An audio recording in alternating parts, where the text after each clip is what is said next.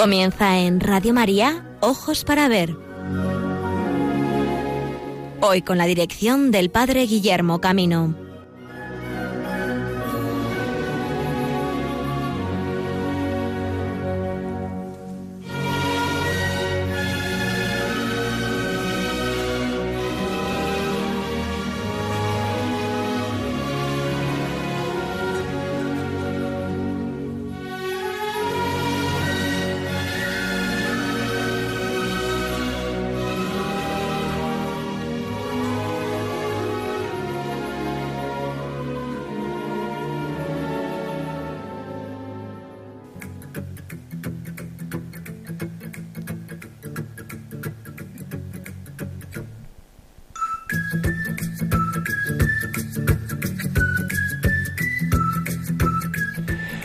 Días, amigos de Radio María. Bienvenidos a esta nueva edición de Ojos para Ver que hacemos en este segundo martes de mes en que normalmente os acompañamos el equipo que coordino desde Valladolid. Un saludo después de haber celebrado toda esta experiencia pascual y también el misterio alegre, gozoso del Corpus Christi el pasado domingo. Nos encaminamos hacia la fiesta igualmente solemne del Corazón de Jesús el próximo viernes y de un modo especial el programa de hoy también nos trae ciertas resonancias de ambas fiestas. Pues nos vamos a dirigir de alguna manera a la provincia de Toledo, a Illescas, aunque casualmente eh, el centro de nuestro comentario se va a desarrollar en el Museo del Prado. Y es que con motivo de la restauración del Santuario de la Virgen de la Caridad de Illescas, los cinco lienzos del Greco que forman parte del patrimonio de este santuario se encuentran formando una exposición temporal en el Museo de El Prado. Como os decía, unas obras de acondicionamiento que, por cierto, se han prolongado, ha permitido que el Museo Nacional del Prado se convierta en anfitrión de cinco pinturas del Greco que se conservan en el santuario de Nuestra Señora de la Caridad de Illescas. El Prado, con el apoyo de Funcabe, el patrocinio de la Fundación de Amigos del Museo del Prado y la colaboración de la Comunidad de Madrid, puede ofrecer así a todos los visitantes la oportunidad extraordinaria de contemplar en la sala 9B y hasta el próximo 27 de junio de 2021 el conjunto de pinturas realizadas por el Greco para este templo entre los años 1600 y 1605, junto a las telas del retablo mayor del colegio de Doña María de Aragón, obras de 1597-1600 conservadas en el Prado. Una ocasión singular para que la comisaria de la misma nos presente en primer lugar doña Leticia Ruiz el significado de esta exposición y después vamos a escuchar una conferencia interesante que impartió hace unos días a propósito del encargo del Greco en este santuario de Nuestra Señora de la Caridad. La presencia de los cinco grecos de Illescas en el Museo del Prado, conviviendo durante unos meses con una selección cuidadísima, como es los lienzos de Santo Domingo el Antiguo y también nuestra maravillosa adoración de los pastores, va a permitir al espectador precisamente centrarse en la producción tardía y realmente más expresionista, por decirlo de alguna manera, de un pintor que hace un ejercicio profundísimo de introspección para mostrarnos su profunda originalidad.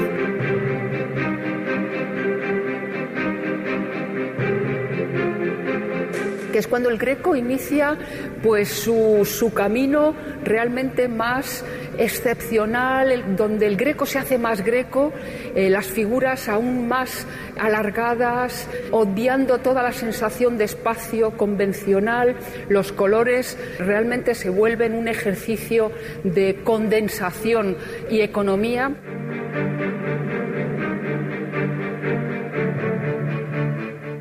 La coronación de la Virgen. En el caso de Illescas lo lleva un formato de óvalo y donde crea unas figuras, unos ángeles acrobáticos, lo llena de ángeles, es una de las obras donde realmente es el apoteosis angélico. Y vemos cómo él está pensando que ese lienzo, esa pintura se va a ver en lo alto y está pensando en esa sensación espacial nueva. En la misma sala va a estar la coronación de la Virgen del Museo del Prado, que tiene una quietud, donde no hay presencia Iglesia angélica y vemos esa evolución del greco.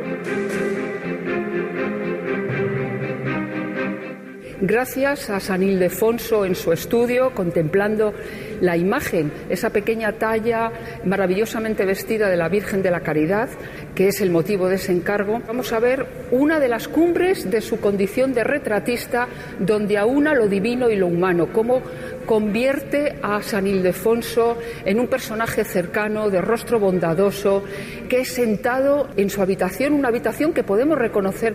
como una habitación toledana de principios del siglo XVII, realmente está adelantando algunos de los retratos sedentes que van a imponerse también en el siglo ya XVII en la pintura española.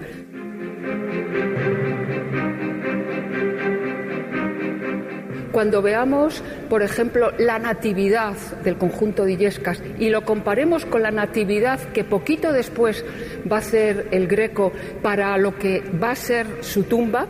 en Toledo, vamos a poder ver cómo el Greco está trabajando con una misma idea y cómo hace una introspección de lo que es la esencia de su pintura, del color, de la luz y de las formas que se van haciendo etéreas, realmente un prodigio. Y poder cotejar eso en un mismo espacio va a ser algo realmente excepcional.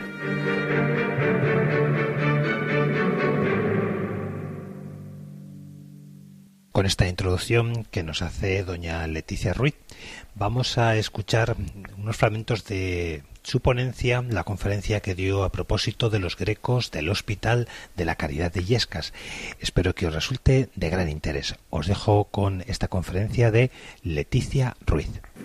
Pero hay que destacar que en esta ocasión lo que quisimos hacer es que convivieran en una misma sala pues dos obras, dos conjuntos, mejor dicho, que fundamentan lo que va a ser eh, la última vuelta de tuerca que va a producir el Greco en su carrera para iniciar lo que es el momento más extremo, eh, lo que a veces se ha llamado, yo creo que de forma feliz, el, momento más expresionista del pintor que son precisamente convivir en la misma sala los grandes lienzos del retablo de Doña María de Aragón, el único conjunto pintado para Madrid, que concluye, que entrega con retraso, como siempre, el Greco en enero del, año 1600, en lo que hoy es el Senado de Madrid, pero en su, durante siglos el lugar del seminario de, eh, conocido por eh, la gran eh, patrona del lugar, que era una de las damas de corte, doña María de Aragón. E inmediatamente después el Greco va a tener una serie de obras muy importantes. Pensamos que sin duda una de ellas va a ser una de las piezas estelares de este conjunto, que es el San Ildefonso, uno de los retratos más intensos, más bellos que se pinta en ese momento en, territorio peninsular. Y poco después, ya en el año 1603, es cuando firma eh, un contrato en el que va a firmar con unas condiciones leoninas que ya a priori uno podía pensar que iban a ser negativas para él, pero que sin duda reflejan también una necesidad perentoria por hacerse con un encargo como este. Eh, entonces, bueno, vamos a hablar un poco de a eh, las líneas fundamentales de estas cinco obras. Y al tiempo, bueno, pues hay muchos aspectos de la iconografía eh, que luego van a ser tratadas en la siguiente conferencia por una eh, muy buena conocedora de la obra del Greco y excelente conocedora de la religiosidad y de, eh, la Castilla del momento del arzobispado de Toledo en esas fechas, como es la catedrática de la Universidad de Castilla-La Mancha, Palma Martínez Burgos. Bueno, este vamos a presentarnos. Este es el exterior eh, de ese importante santuario. Un santuario eh, que tenía una larga tradición vinculada a la Virgen, pero que va a ser eh, en el año 1588 cuando, dada la envergadura de la devoción que en torno a la Virgen de la Caridad se estaba generando en Illescas, pues ciertamente es el cardenal Cisneros el que eh, considera que hay que pasar, que hay que superar la pequeña ermita donde se custodiaba una imagen que vamos a ver ahora para darle todo eh, el empaque y el decoro eh, que tan importante imagen tenía. Hay que tener en cuenta que la devoción a, esta, a esta advocación mariana es una advocación que va a llegar a la Casa Real. Sabemos que Felipe II, con, su esposa, con la, cuarta de las esposas, con Ana de Austria, va a llegar también al santuario como peregrino a postrarse ante esta, imagen. Bueno, y se encarga a uno de los grandes arquitectos del Arzobispado de Toledo, eh, arquitecto mayor de la catedral, que es eh, Nicolás de Vergara el Mozo, pues que eh, haga las trazas de esta iglesia que se va a consagrar en el año 1600. Bueno, aquí les presento tal y como se venera eh, normalmente la Virgen de la Caridad. Es una pequeña talla devocional de las características de muchos santuarios españoles, una imagen de vestir, como se dice en muchas ocasiones, donde lo importante de esta pequeña talla es sobre todo los rostros eh, y, la, mano y, por supuesto, la, figura del niño Jesús y luego colocada convenientemente pues está, se viste con un conjunto muy precioso de, telas ricas, eh, de vestidos ricos, algunos de ellos donaciones de damas importantes eh, del entorno. Y ahí lo vemos en su suerte de camarín. Muy interesante porque vemos que la imagen, tal y como se, venera ahora, eh, bueno, pues tiene una larguísima historia, también la del Niño Jesús, y sin duda pues lo que estamos viendo es eh, bueno cómo ha ido cambiando su aspecto eh, porque es una imagen pues como digo de larga tradición y ha sido pues eh, sustituida lo que son las, figuras esenciales, los elementos esenciales de la talla de vestir para esta imagen mucho más propia del mundo barroco. Bueno, uno de los vestidos ricos lo traigo a colación porque eh, fue un contacto muy mm, bueno previo con el, santuario y la fundación Funcabe, que es así como se llama la institución que vela por, eh, el santuario, por la Virgen de la Caridad y por, eh, bueno, por el mantenimiento de todos los elementos que en torno a este importante santuario eh, hospital durante siglos también. Eh, bueno, pues es la institución que vela por todo esto y con la que hemos trabajado siempre muy, muy a gusto. Eh, para la exposición de las dos pintoras, donde queríamos resaltar la importancia que en los retratos de la época tenían los vestidos lujosos y donde queríamos resaltar también cómo eh, tanto en la Cremona de Sofonisba como en la Bolonia de la Viña las industrias textiles de lujo eran fundamentales en esa época, cómo a Sofonisba Anguisola, dado que no era pintora de la corte sino dama de compañía, a veces se la retribuía con telas ricas precisamente porque era un regalo realmente importante. Bueno, queríamos que de alguna manera estuviera presente también para darle un guiño eh, un poco distinto a una exposición fundamentalmente de pintura y concebimos traer alguno de esos vestidos ricos. Realmente en España no, hay, no han pervivido eh, vestidos completos prácticamente de la época del siglo XVI, del XVII, pero sí que tenemos estupendos recuerdos en algunas de las imágenes marianas que las reinas y las infantas de España en algún momento eh, han regalado eh, bien su indumentaria o bien pedían a sus sastres que entregaran paños de esas telas ricas para que se hicieran los vestidos de las imágenes devocionales. Eh, imágenes devocionales. En Toledo hay un par de monasterios donde tenemos constatación de algunas de estas eh, importantes eh, regalos de la corte española, pero en Illescas, y solo visto hasta ese momento en Illescas, el traje más rico de todos los que tiene esta, importante imagen era precisamente el que regaló la reina Ana de Austria a, la Virgen. Aquí lo ven a la izquierda tal y como se pone eh, para vestir a la imagen, para eh, la parte el frontal para vestir a la Virgen eh, de la Caridad y el manto para cubrirla. Bueno, y aquí ven a la derecha, bueno, pues otro modelo, que es un modelo que se guarda en otro monasterio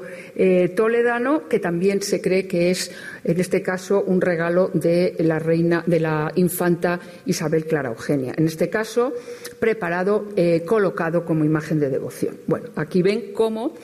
eh, se colocó en la exposición, se lo recuerdo, el maravilloso, el maravilloso vestido, con un trabajo extraordinario que se preparó desde Illescas, que además tuvieron a bien restaurar eh, los tejidos. Es un,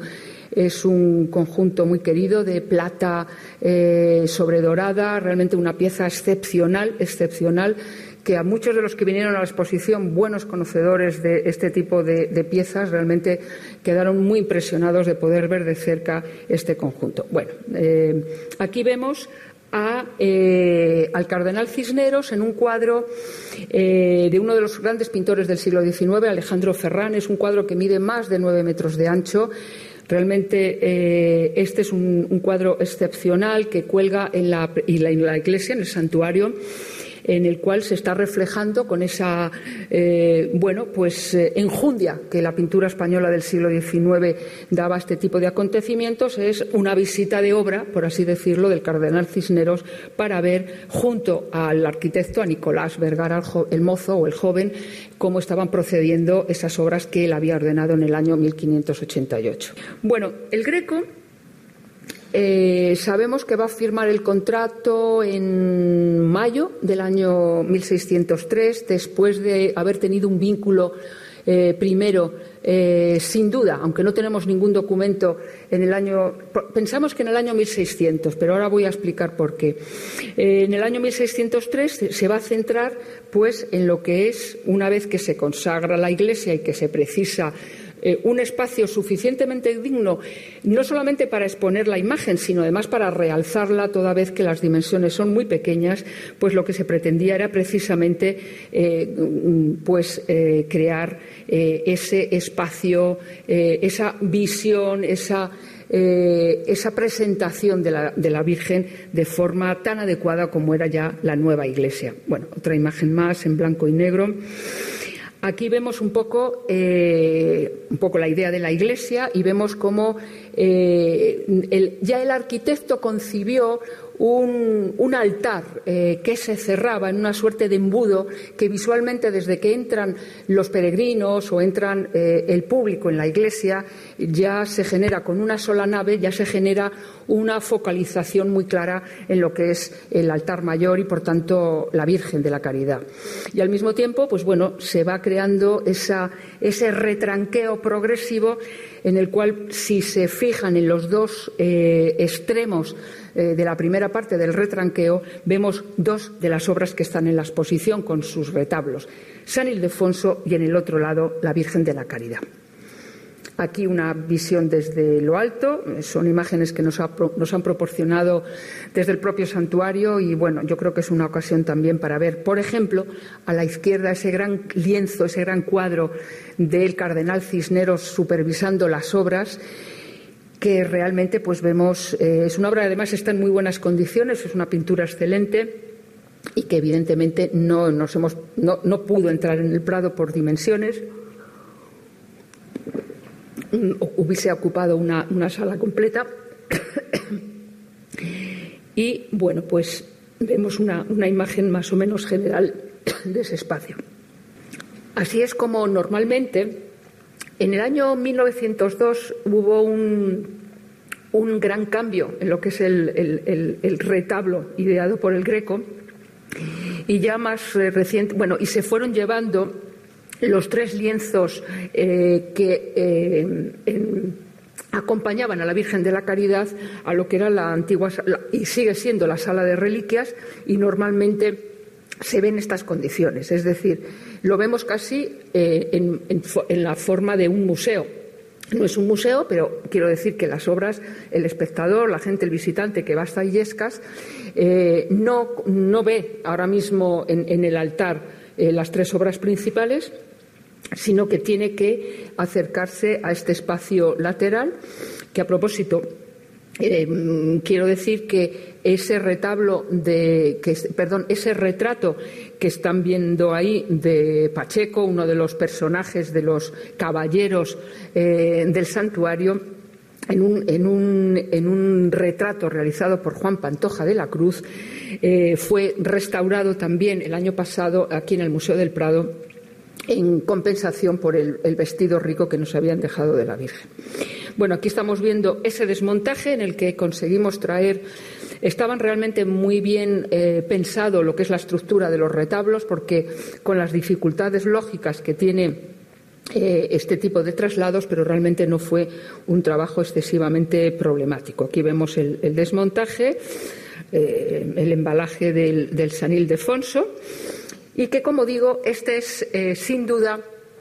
eh, la obra que eh, en torno a 1600, cuando se, va cuando se está consagrando la iglesia, debió de ser el primer vínculo que va a tener el pintor con, con el santuario. Realmente es un cuadro excepcional. No tenemos una documentación en la que podamos precisar eh, por qué motivo, eh, en qué condiciones, qué se le paga, cuánto tiempo tardó en hacerlo. No sabemos, pero realmente eh, por bueno atando cabos sobre el estilo artístico y sobre en qué momento pudo estar hecho esta obra que se sale en cualquier caso de todo el largo litigio que tuvo el Greco por el conjunto eh, del altar mayor, pues es evidente que era un asunto ya cerrado en la relación del Greco con, con Illescas.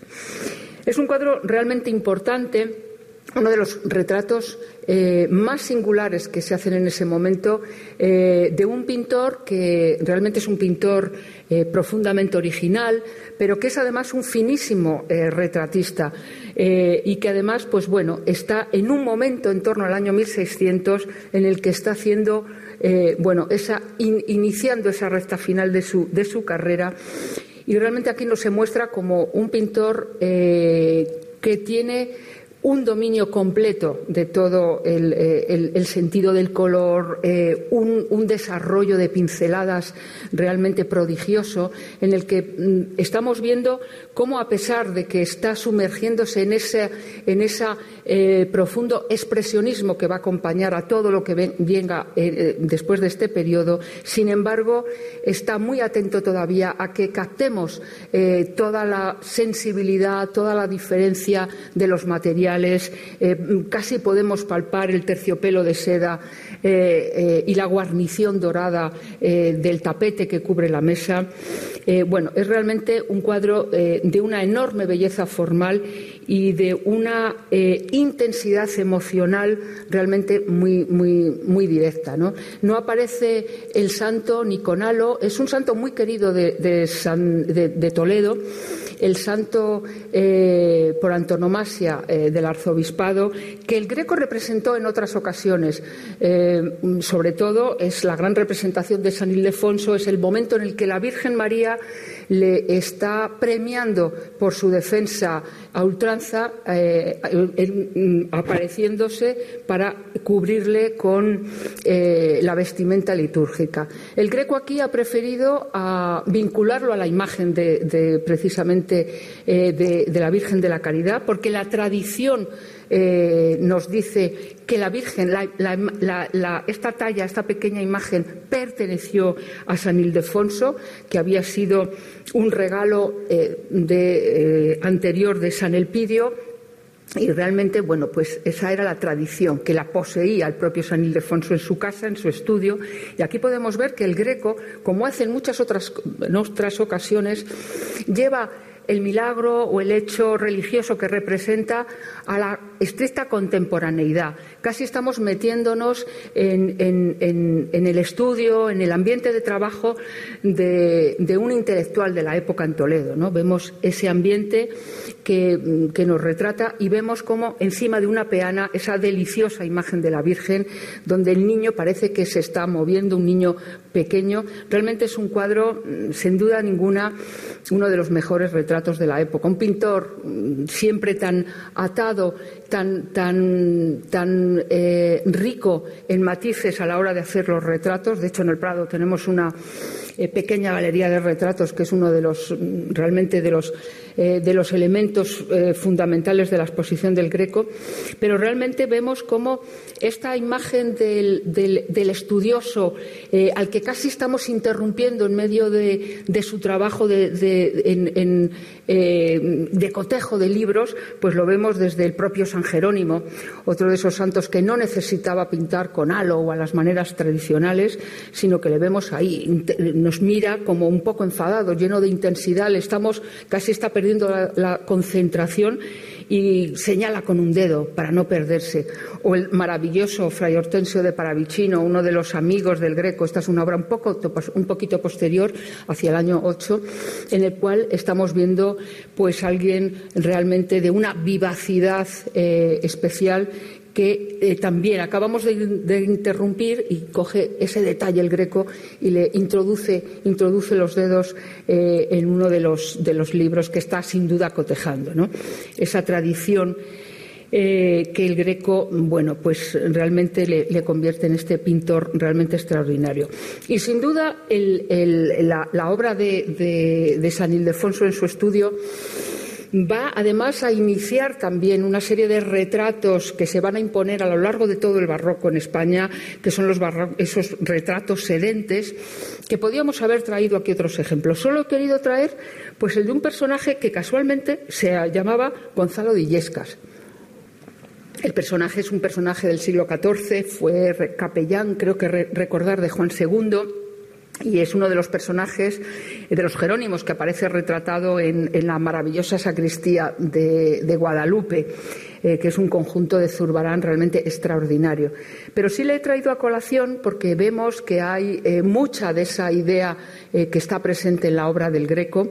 es verdad que presenta una severidad, eh, es decir, eh, nos mira fijamente el, ejemplar de Zurbarán, mientras que la obra del Greco realmente le vemos ensimismado, un personaje bondadoso que irradia bonomía y que está realmente eh, dirigiéndose directamente a la Virgen, que es la que le sirve de inspiración. Pero sí que, mm, mm, bueno, he querido traer este ejemplo de lo que inicia, sin duda, un retrato tan importante como el el San Ildefonso de Illescas. Y tengo para mí que quizá eh, este Gonzalo de Illescas, del que no tenemos tantos datos, pero por ejemplo no sabemos dónde nació, pero es probable que su apellido eh, sugiere un nacimiento en Illescas, pues quizá, quizá Zurbarán eh, pudo ver, tener la ocasión de ver en el santuario el retrato maravilloso del Greco. Bueno, justo en el interín, cuando entrega el, conjunto de, vamos, el conjunto, la obra de San Ildefonso y otra más a la que ahora me voy a referir,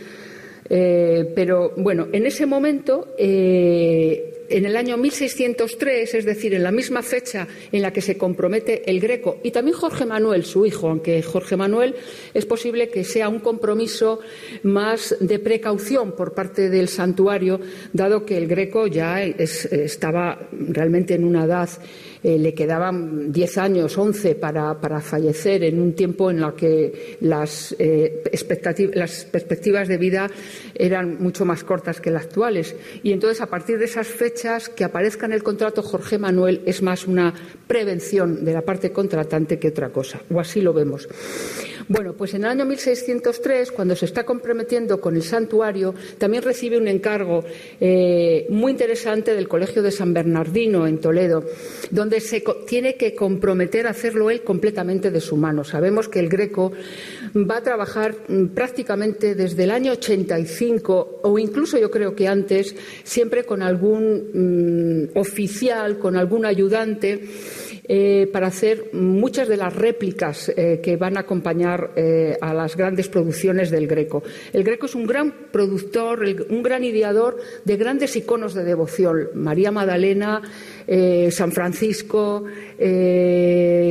muchos de esos santos que van a tener tal aceptación que además de adelantarse a las formas religiosas que va a adoptar el barroco, él realmente pues va a conseguir ahí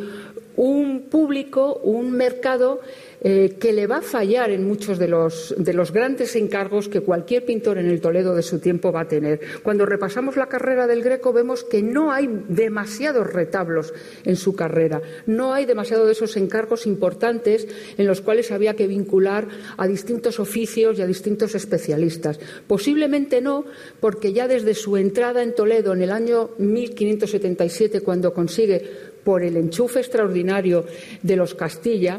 eh, en una ciudad, en un, espacio en el que no había un gremio, sino que había eh, bueno, pues un control por parte del arzobispado, por parte de la catedral, pues realmente em, va a ser un pintor que siempre va a tener muchas dificultades para encajar bien con la sociedad artística y artesanal de la ciudad y por eso posiblemente también va a tener eh, problemas siempre para captar grandes encargos. Él lo que va a dominar sobre todo es ese, esa producción en la cual él genera una gran imagen devocional y dependiendo de, lo que espere eh, del, quien encarga la obra pues eh, trabaja con mayor o menor participación del taller. En este caso, a San Bernardino se le pide que, de forma muy clara, que, que, este San Bernardino sea exclusivamente de su mano. Realmente lo debió de hacer en muy poco tiempo y cuando lo tenemos de cerca comprendemos que realmente es un trabajo arrebatado en su forma de trabajar, donde aprovecha todas sus posibilidades, todo su dominio a la hora de manejarse con el pincel, de una austeridad cromática espectacular. Si pensamos, y además un buen resumen de cómo trabaja. En la imagen pequeña he querido traerlo con el montado en su retablo original, también diseño del Greco. Pero me interesa mucho que vieran esa imagen sin el marco, porque realmente estamos viendo eh, toda la plenitud de un maestro que domina perfectamente y que al mismo tiempo sabe trabajar con tres, cuatro colores básicos. Eh, el, lienzo está trabajado con el color de la imprimación, es ese marrón, a veces más acastañado, a veces más rojizo, dependiendo de los colores que puede aprovechar de sumar todo lo que le ha quedado en la paleta. Y a partir de ese color de preparación, eh, dejándolo a veces en transparencias, a veces en reserva total y a veces cubriéndolo de forma muy parcial, consigue ya una media tonalidad con la cual casi la mitad del cuadro está construido. Es verdad que hay que tener una maestra y una cabeza y una maestría completa y total. Vemos cómo aparece solo el azul, el negro, el blanco y un poco de ocre es verdad. Y luego hay una mínima animación con el carmín. Pero realmente a partir de esos colores eh, fundamentales eh, y utilizando con ese saber eh, el color de preparación, la, base de preparación, pues el greco pintó a toda pastilla este lienzo que incluso, incluso fue tan rápido que no sé si se dan cuenta en el detalle que aparece en las mitras que aparecen en el suelo, que son eh, símbolos de los privilegios que San Bernardino rechazó en vida. Pero eh, está claro que, puso el lienzo, eh, lo guarneció con el retablo cuando todavía el color estaba húmedo, porque realmente eh, vemos cómo eh, la madera eh, chafó parte de los colores, especialmente en la zona de la mitra, que es donde colocó más pasta de color. Esto es lo que está haciendo a toda rapidez para cumplir con el encargo en el Colegio de San Bernardino y al mismo tiempo meterse con un encargo que, como digo, iba a ser realmente eh, bueno, pues tenía, era un encargo que tenía mucha necesidad de trabajar porque si no, no hubiese aceptado las, las condiciones. Para empezar, en un momento en el que los trabajos se pagaban una vez finalizados eh, por por la mediación, por, el, por la valoración, a tasación, perdón, que no me salía la palabra, por tasación de las dos partes, o sea, el pintor debía presentar sus, el, los, el artista o los artistas que iban a tasar la obra y la parte contratante debía de presentar los suyos y ahí llegaban acuerdos. En este caso, el Greco eh, aceptó rechazar eh, tasadores por parte suya, que era realmente una locura, una locura. Y realmente, bueno, recibió a cuenta en el año 1603, recibió eh, a cuenta eh, mil ducados, lógicamente para proveerse de materiales, de las telas, los pigmentos y también, por supuesto, la madera y el pan de oro que precisaba, porque el encargo al greco no solamente fue de los lienzos, bueno, aquí tienen los dos, eh, los dos laterales, un poco era para comparar con la obra de San Bernardino que ven aquí. Bueno, esto es interesante porque era la obra que yo les decía. En mil, hacia 1600 es cuando debió de pintar el San Ildefonso maravilloso del que acabo de hablar, pero ven que a la derecha, donde está ahora eh, la Virgen de la Caridad, eh, hasta mm, pensamos que hasta el año 1800 lo que había era esta imagen no es seguro, pero yo lo creo porque tiene las mismas dimensiones y el mismo formato, si se dan cuenta, acaba en arco de medio punto. Es una imagen, es una pintura de muy discreta calidad, pero se supone que había eh, que originalmente al greco se le encargó el San Ildefonso y para el otro retablo los desposorios de eh, San José y de la Virgen. Lo llegó a realizar Yo no estoy segura. Mm, mm, ¿Se sustituyó por esta obra en algún momento? Yo tengo mis dudas porque no conocemos ninguna otra versión eh, del Greco. Es raro que esa obra se haya perdido, no se haya localizado algún boceto conociendo como conocemos la forma de pintar del Greco, porque incluso del San Bernardino, que es un unicum, conocemos eh, un, un, ricordo, una obra, eh, una repetición en pequeño tamaño. No estamos seguros, pero sí que lo quiero poner porque el lugar que ahora ocupa normalmente en el año 1902 es cuando se reordena un poco el retablo de una forma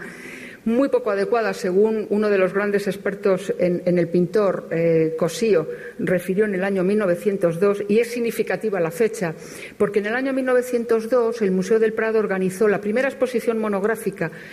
que organiza el Museo del Prado fue dedicada precisamente al Greco, en un momento en el que se estaba revalorizando a marchas forzadas, porque hasta muy poquitos años antes el Greco había sido todavía un pintor denostado eh, completamente por los academicistas y por muchos de los eh, bueno, de, los historiadores o de los artistas que de forma oficial manejaban, por así decirlo, eh, los eh, elementos fundamentales de la historia del arte en España, cuando todavía no había historia del arte, pero en ese momento, ¿no? Eh, pero curiosamente, eh, gracias a una serie de mm, cuestiones eh, que no viene al caso contar, pero principalmente la revalorización del greco, el, redescubrimiento por parte de artistas, sobre todo extranjeros, los movimientos, em, bueno, desde el romanticismo hasta, hasta, hasta ese momento, curiosamente el greco empieza a sonar de forma importante eh, Cosío está realizando eh, el catálogo, el primer catálogo y todavía hoy un elemento a tener siempre en cuenta eh, sobre el Greco, que se va, a publicar en el año 8. Y significativamente, cuando en el año 1902 el Prado organiza esa primera e importante exposición, es cuando Illescas también está haciendo como una suerte de lavado o preparación de su retablo y ahí es cuando se hacen una serie de trastoques. Debía de tener bastantes problemas ya por el paso del tiempo, se doran todas las esculturas, perdiéndose muchos de los, eh, bueno, de los matices y de, la, eh, y de esa complejidad que todo eh, retablo tiene y realmente, bueno, pues va a cambiar mucho toda la visión normal que hasta esa fecha había tenido el conjunto. Pero, como digo, bueno, esta obra la he querido citar porque la había puesto un poco ahí a desmano y ahí la encuentro porque yo creo que esta es la obra que debió de colgar durante mucho tiempo eh, en el otro retablo cuando se decide sacar. Y vean además, eh, si ven la imagen de la Virgen de la Caridad, que ahora es la que cuelga en ese retablo, pues se dan cuenta cómo está ampliada en la zona superior. Es decir, se la, se la amplía precisamente y se la completa con un arco de medio punto para encajarla perfectamente en el lugar que yo creo que ocupaba esta otra iconografía. Eh, con lo cual, en 1902 se pierde parte de, este conjunto, eh, se pierde la, visión estética, se trasladan algunos de los lienzos, ya se había movido desde el año 1900, 1800, se había movido la Virgen de la Caridad y se había perdido, por tanto, un poco eh, la idea de cómo era este conjunto. Y va a ser, va a ser una de las mm, estupendas, también expertas en la obra del Greco, que es Enriqueta Harris, quien en el año 38 eh, pues estudie eh, las obras que quedan allí, estudie los documentos eh, conocidos hasta ese momento sobre el pleito y haga este alzado de cómo ella imaginaba, y es un alzado, es una reconstrucción en la que ya todos creemos fundamentalmente. ¿no? Pues bueno, esa, imagen de la Virgen en la, culminando eh, eh, esa abertura, eh, ese altar, y luego acompañada, flanqueada con dos imágenes escultóricas cuyos originales se perdieron durante la Guerra Civil, que son dos profetas, Isaías y Simeón,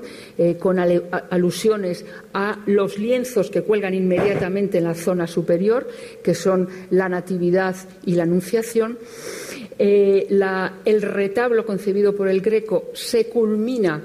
con la representación de las tres virtudes teologales, eh, aunque eh, la fe y la esperanza aparecen con dos esculturas también ideadas por el Greco y que luego fueron completamente, bueno, en la guerra civil se destruyeron y ahora hay una, una reconstrucción. Y la representación de la virtud teologal de la caridad es la que el Greco pinta, precisamente es la que luego va a cambiar de lugar, es la que pinta para el cuerpo diático. Mm, para el cuerpo diático. Es muy interesante porque el greco, y realmente esto da también para, para otra charla, pero solo lo voy a plantear. El greco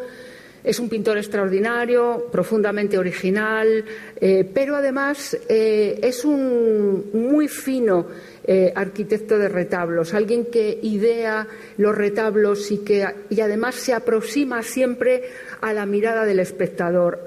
tiene en cuenta el lugar donde van a ir las obras, cómo deben de ser vistas y a partir de ahí idea fórmulas distintas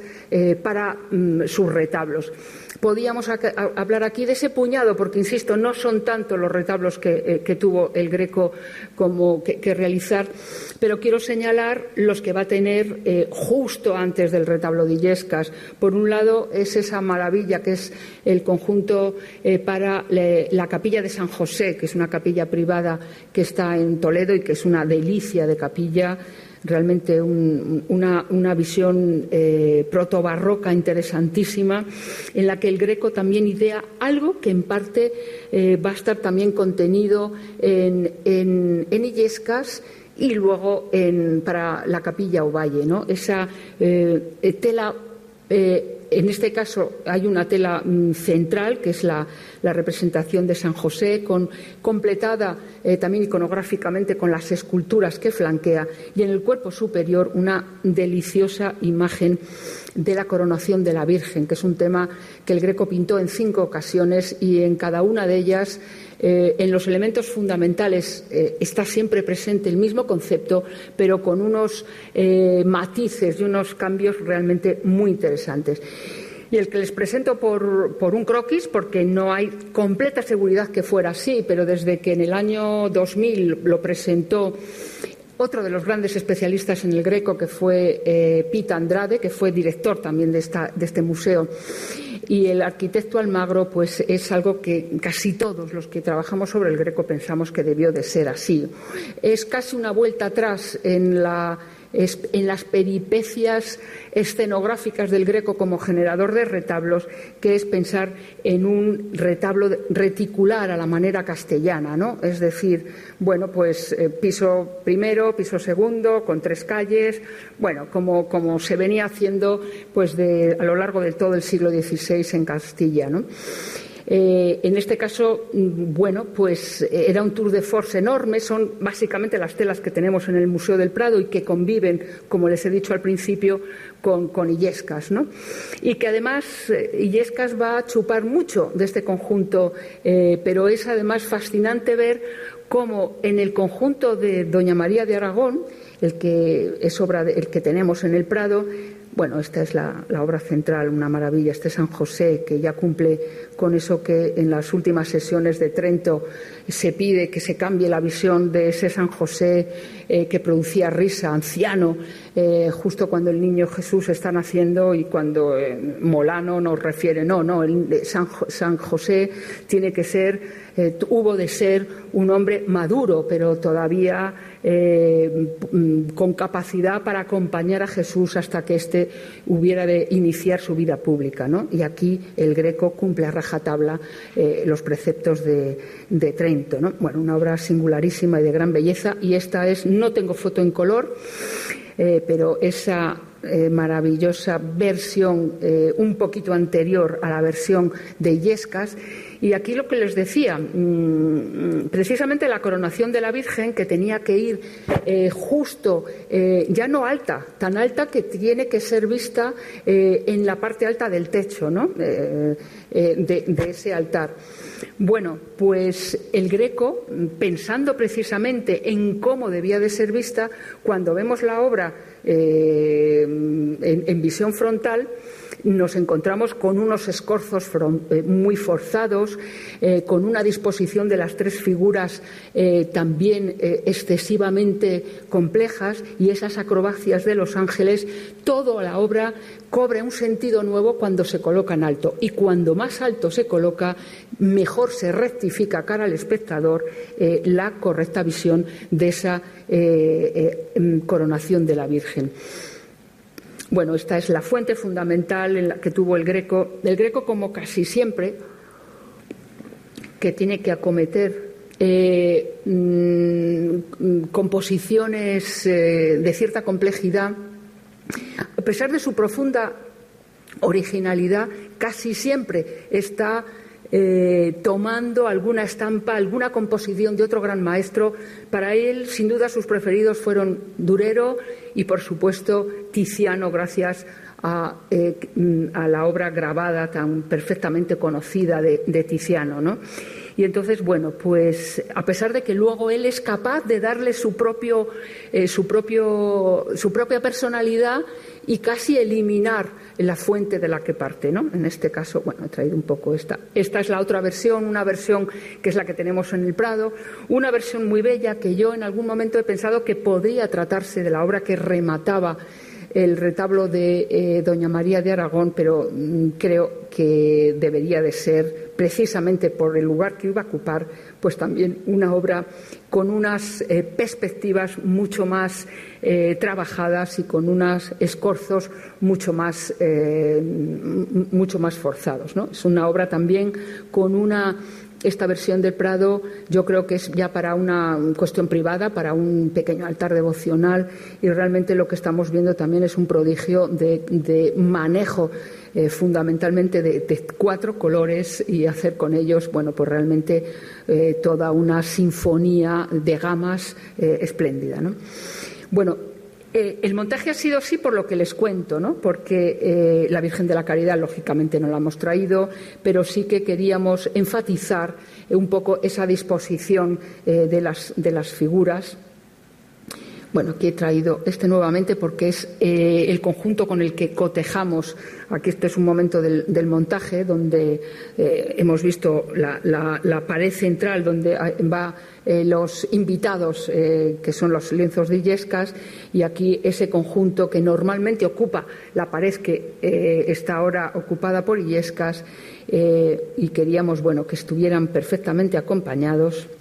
para ver esa obra. Bueno, quiero traer esta foto cuando lo estábamos montando porque realmente eh, me pareció que, aunque no lo habíamos mm, trabajado previamente, cuando vemos la Virgen de la Caridad sin el marco, porque en ese momento se estaba montando el, altar lateral, mm, estaba eh, apoyada en uno de los carros justo delante de la Pentecostés y me pareció, digo, es eso, es eso, ¿no? Precisamente. Eh, hay que tener en cuenta que en la visión, bueno, este es ese cotejo eh, de, esas dos composiciones, lo que es la, visión, la representación de la Virgen María, aunque realmente en el caso del Pentecostés del Prado eh, no tienen, eh, hay distorsiones, sí, pero de los dos apóstoles que están en primer término. En el caso de la Virgen de la Caridad,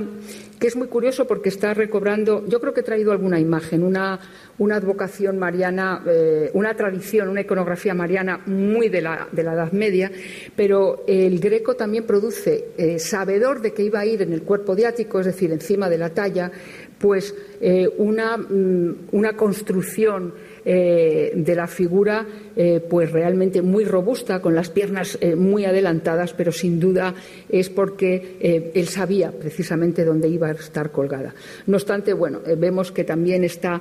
muy en consonancia con otras creaciones del Greco muy similares a la hora de representar a la Virgen también como ese trono, con esa fortaleza, con esa monumentalidad que le caracteriza. Al igual, al igual que, en otras obras del Greco, eh, una de las, una de las em, cuestiones que se le planteó al Greco cuando, una vez que, con un año de retraso, entregó las cinco obras en el santuario de Illescas, cuando se llegó a las tasaciones, tasaciones cada vez más eh, mm, desafortunadas para el Greco, una de las pegas que se le puso, hay que recordar que el Greco casi todos los grandes retablos acabó pleiteando eh, por ellos, ¿no? Desde su llegada a España, el espolio eh, para la catedral es un caso paradigmático en el que se le llega incluso a amenazar con la cárcel. Y algunas de las pegas que se le puso, por ejemplo, para el espolio, también se le van a, colocar, se le van a poner, por ejemplo, para la Virgen de la Caridad, donde ahora estamos viendo en esa, a ver si tenemos aquí, eso es, estas imágenes muy tradicionales ya desde el siglo XV, siglo XVI, esta eh, imagen mm, eh, tan característica eh, de la Virgen, bueno, a veces se la llama Virgen de los Navegantes, Virgen del, bueno, del sufragio, Virgen, va cambiando un poco, pero es, bueno, pues esa Virgen protectora que envuelve bajo su manto viene a una comunidad religiosa, eh, una, bueno, eh, y que es algo bastante habitual. Bueno, eh, el Greco colocó a este grupo de caballeros eh, en los que reconocemos el que está más en el lado de la derecha a su hijo Jorge Manuel, que también aparece junto con él en el cuadro del Pentecostés y, por supuesto, también en una visión que yo comparto que tuvo otro de los grandes especialistas en el Greco, que fue José Álvarez Lopera, que consideró que en el San Bernardino también estaba representando a su hijo, a Jorge Manuel. Algo que tampoco era tan raro y es más curioso que en un cuadro donde, donde la única figura era San Bernardino no se le dijo nada o no nos consta y en el caso de la Virgen de la Caridad no que el retrato fuera de alguien conocido, que posiblemente casi todos lo debían de ser, sino que una de las eh, cuestiones que le pusieron para rebajar el precio era que aparecían unos lechuguillas, como se describía a estos caballeros, totalmente improcedente para este tipo de obras. Y curiosamente sabemos que unos pocos años después, no sabemos cuándo, se cubrieron completamente, eh, no las cabezas, pero sí la vestimenta y debía de ser muy parecida por, porque lo que nos dice Cosío en el año 1902 a esta eh, eh, derivación que el discípulo más conocido y con más personalidad eh, del Greco, que fue Luis Tristán, propició al crear esta imagen de la Virgen de la Caridad también, y que sabemos que los caballeros que se repintaron también debían de ser pues enfermos, tullidos o gente muy, muy del pueblo. ¿no? Esto fue restaurado precisamente después de la Guerra Civil en el Museo del Prado, esos repintes que tapaban a estos caballeros por Jerónimo Seis Dedos. Y él cuenta en su informe que realmente eh, era bueno, pues una pintura que había sido posiblemente hasta rayada previamente para poder luego repintar y realmente, bueno, pues él pone, y es verdad, cuando uno lo ve de cerca vemos que tiene una serie de desgastes que Jerónimo Seis Dedos explica de esa manera. Y nada más, aquí lo dejo y espero que lo disfruten y lo vuelvan a ver. Eh, tenemos la suerte de que eh, se va a prolongar las obras en el santuario y lo podemos disfrutar hasta el mes de mayo. Muchísimas gracias.